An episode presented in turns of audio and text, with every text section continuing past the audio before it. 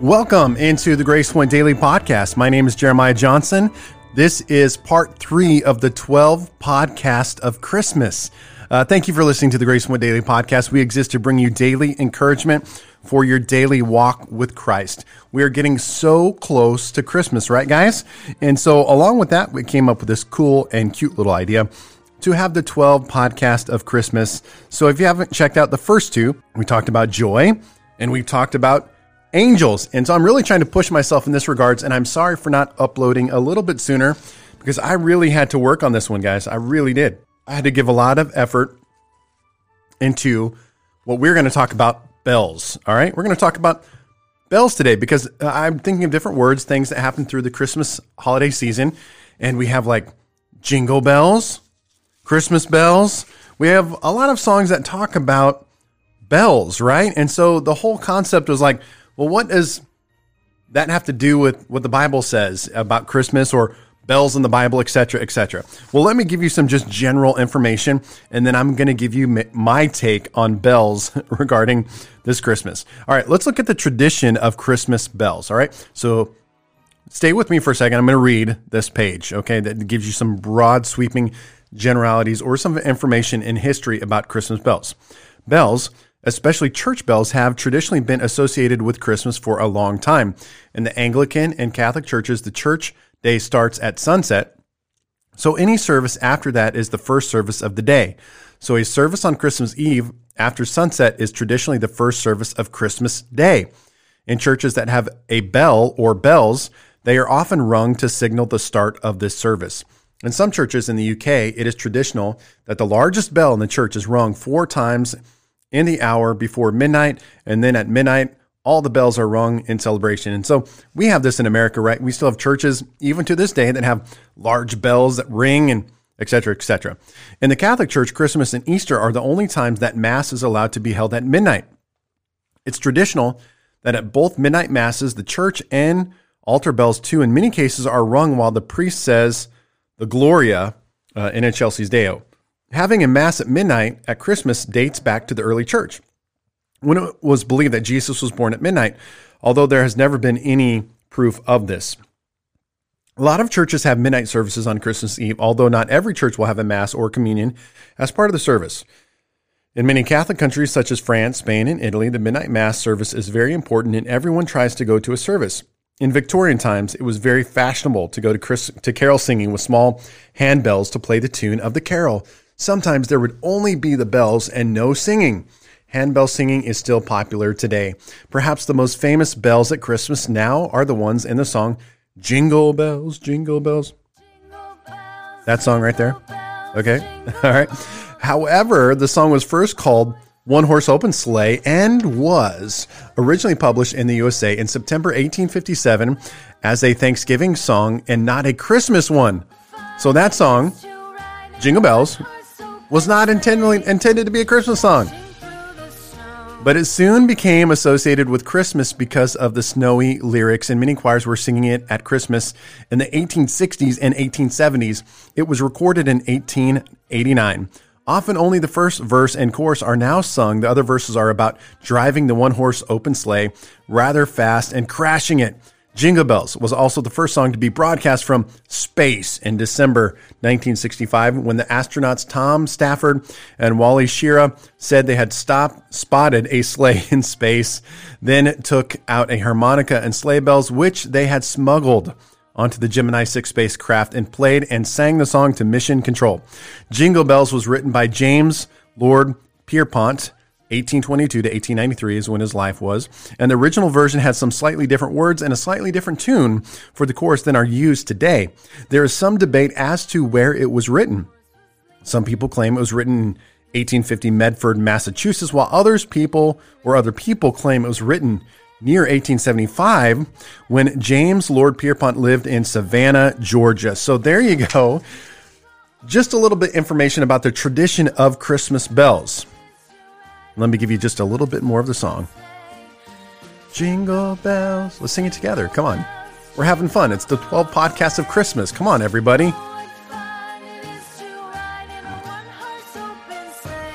All right. So anyway, uh, with that in mind, I began to think of what it, what what is the purpose or bells in the Bible, and so I googled, I searched Bible Gateway, began to look at where bells take place or where we see bells in the Bible, and guess what? There's really not a lot of places, and there's really only one particular instance or one verse, two verses where bells uh, and specifically one or two that have significance. And here's the primary one. Exodus 28, verse 31 to 35. I'm reading out of the Amplified. And it says, And you shall make the robe of the ephod all of blue.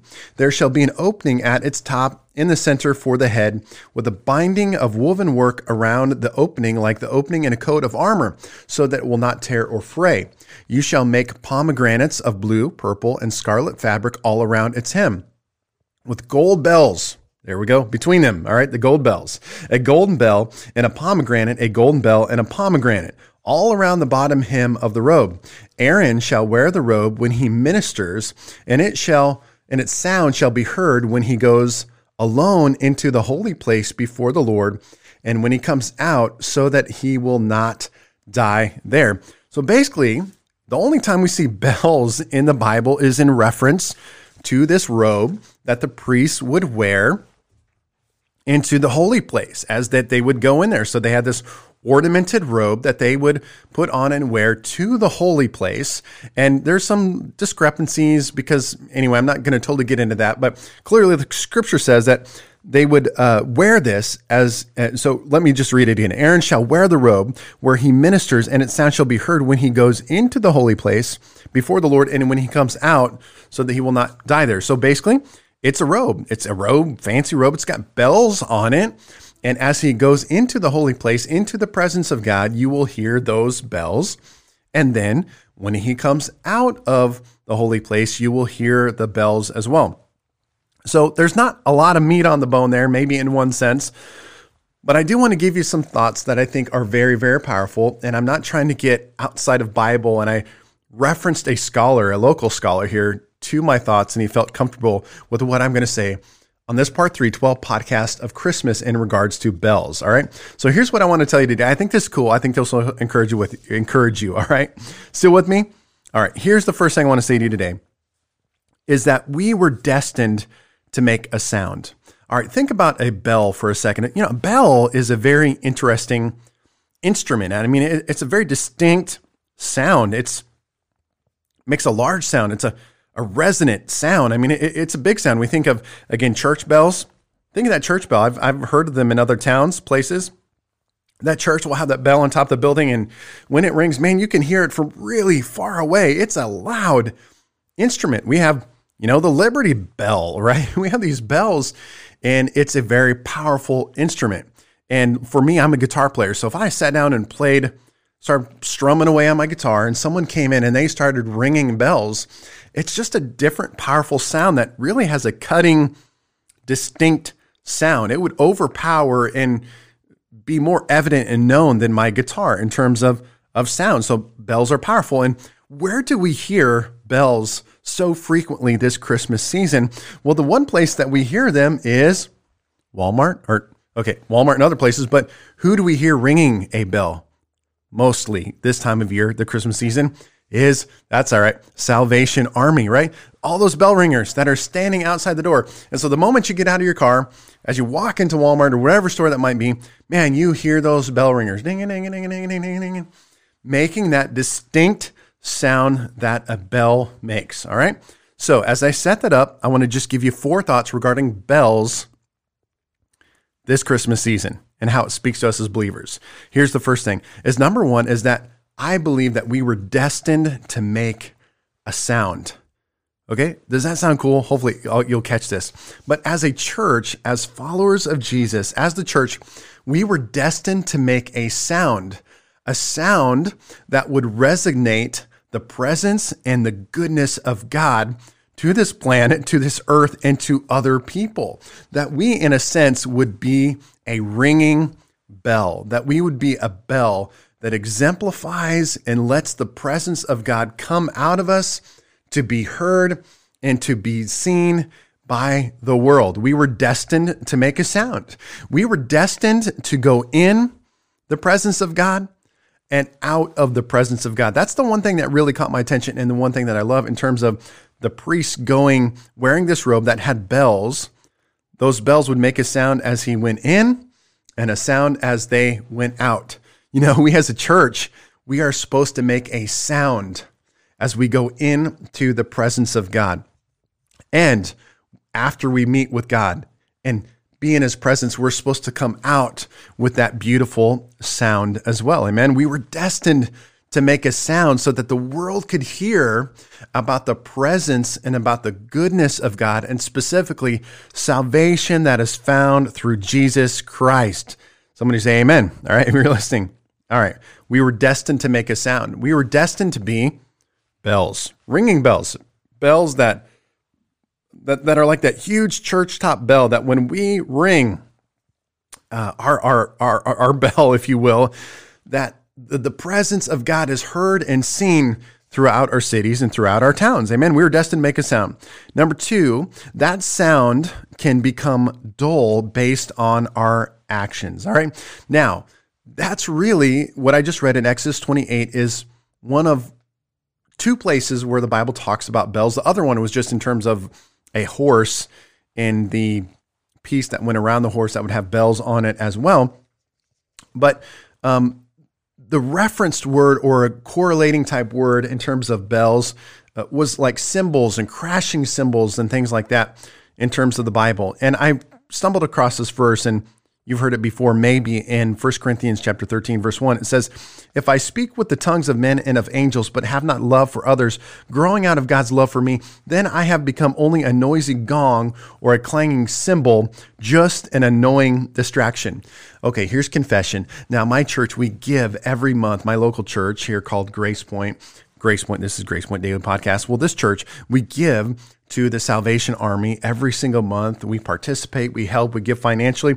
But how many of you would admit and confess this along with me is that sometimes that Salvation Army bell, you know, we it begin we begin to ignore it. We become dull to the sound of that bell. Oh, there's the guy ringing the bell again.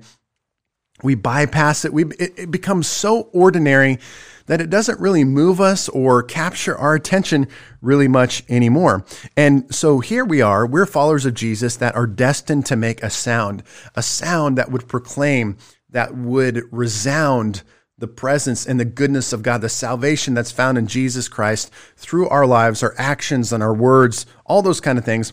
Well, guess what? Sometimes that sound can be become dull based on our actions. And this is what this verse says is that if I speak but I don't have love, then guess what? I'm just a noisy gong or a clanging cymbal, just an annoying distraction. So, guess what? Sometimes bells are really cool. They sound really cool. The bell choir that I referenced in that article I just read just a second ago, that bells can just be really fun and a good sounding instrument. But guess what? Then they, they can be annoying too, right? If someone came right up to you with a cymbal like we use cymbals in worship all the time. They're great. They create dynamics and beautiful sound and all these kind of things. But if I just walk up to a set of drums and just start smashing the cymbals, man, that's an annoying sound.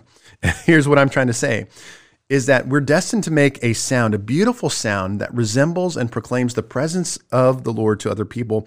But sometimes, because of our actions, because of how we treat people and the life that we live, we have become a dull sound to the world that we are that that annoying person, just as scripture said, that that we're just annoying distraction that no one is drawn to the presence of God through our lives. And it's not because of what we say, it's because of what we do. It's because of the actions. So I want to encourage you this holiday season that you're a bell, you're a Jesus bell that's supposed to ring out and proclaim the presence of God.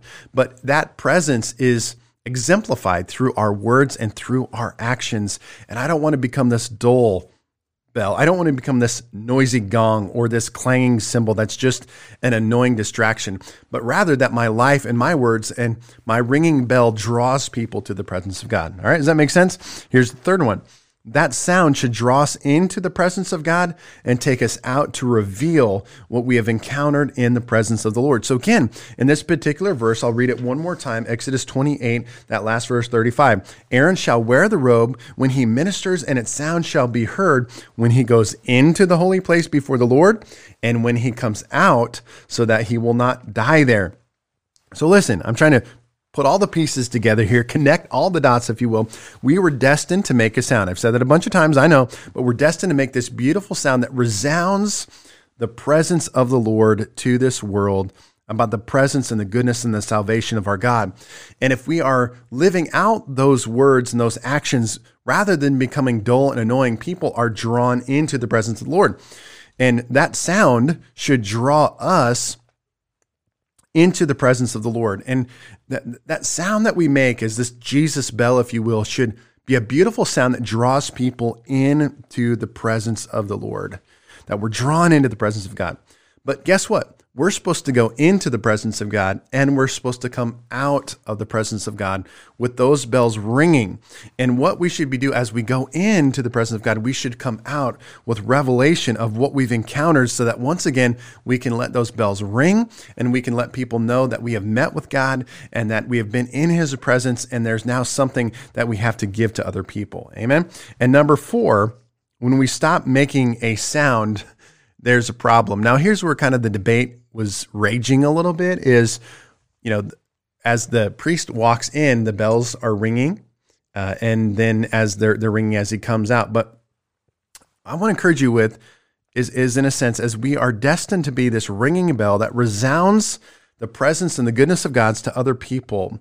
When we stop making a sound, there's a problem.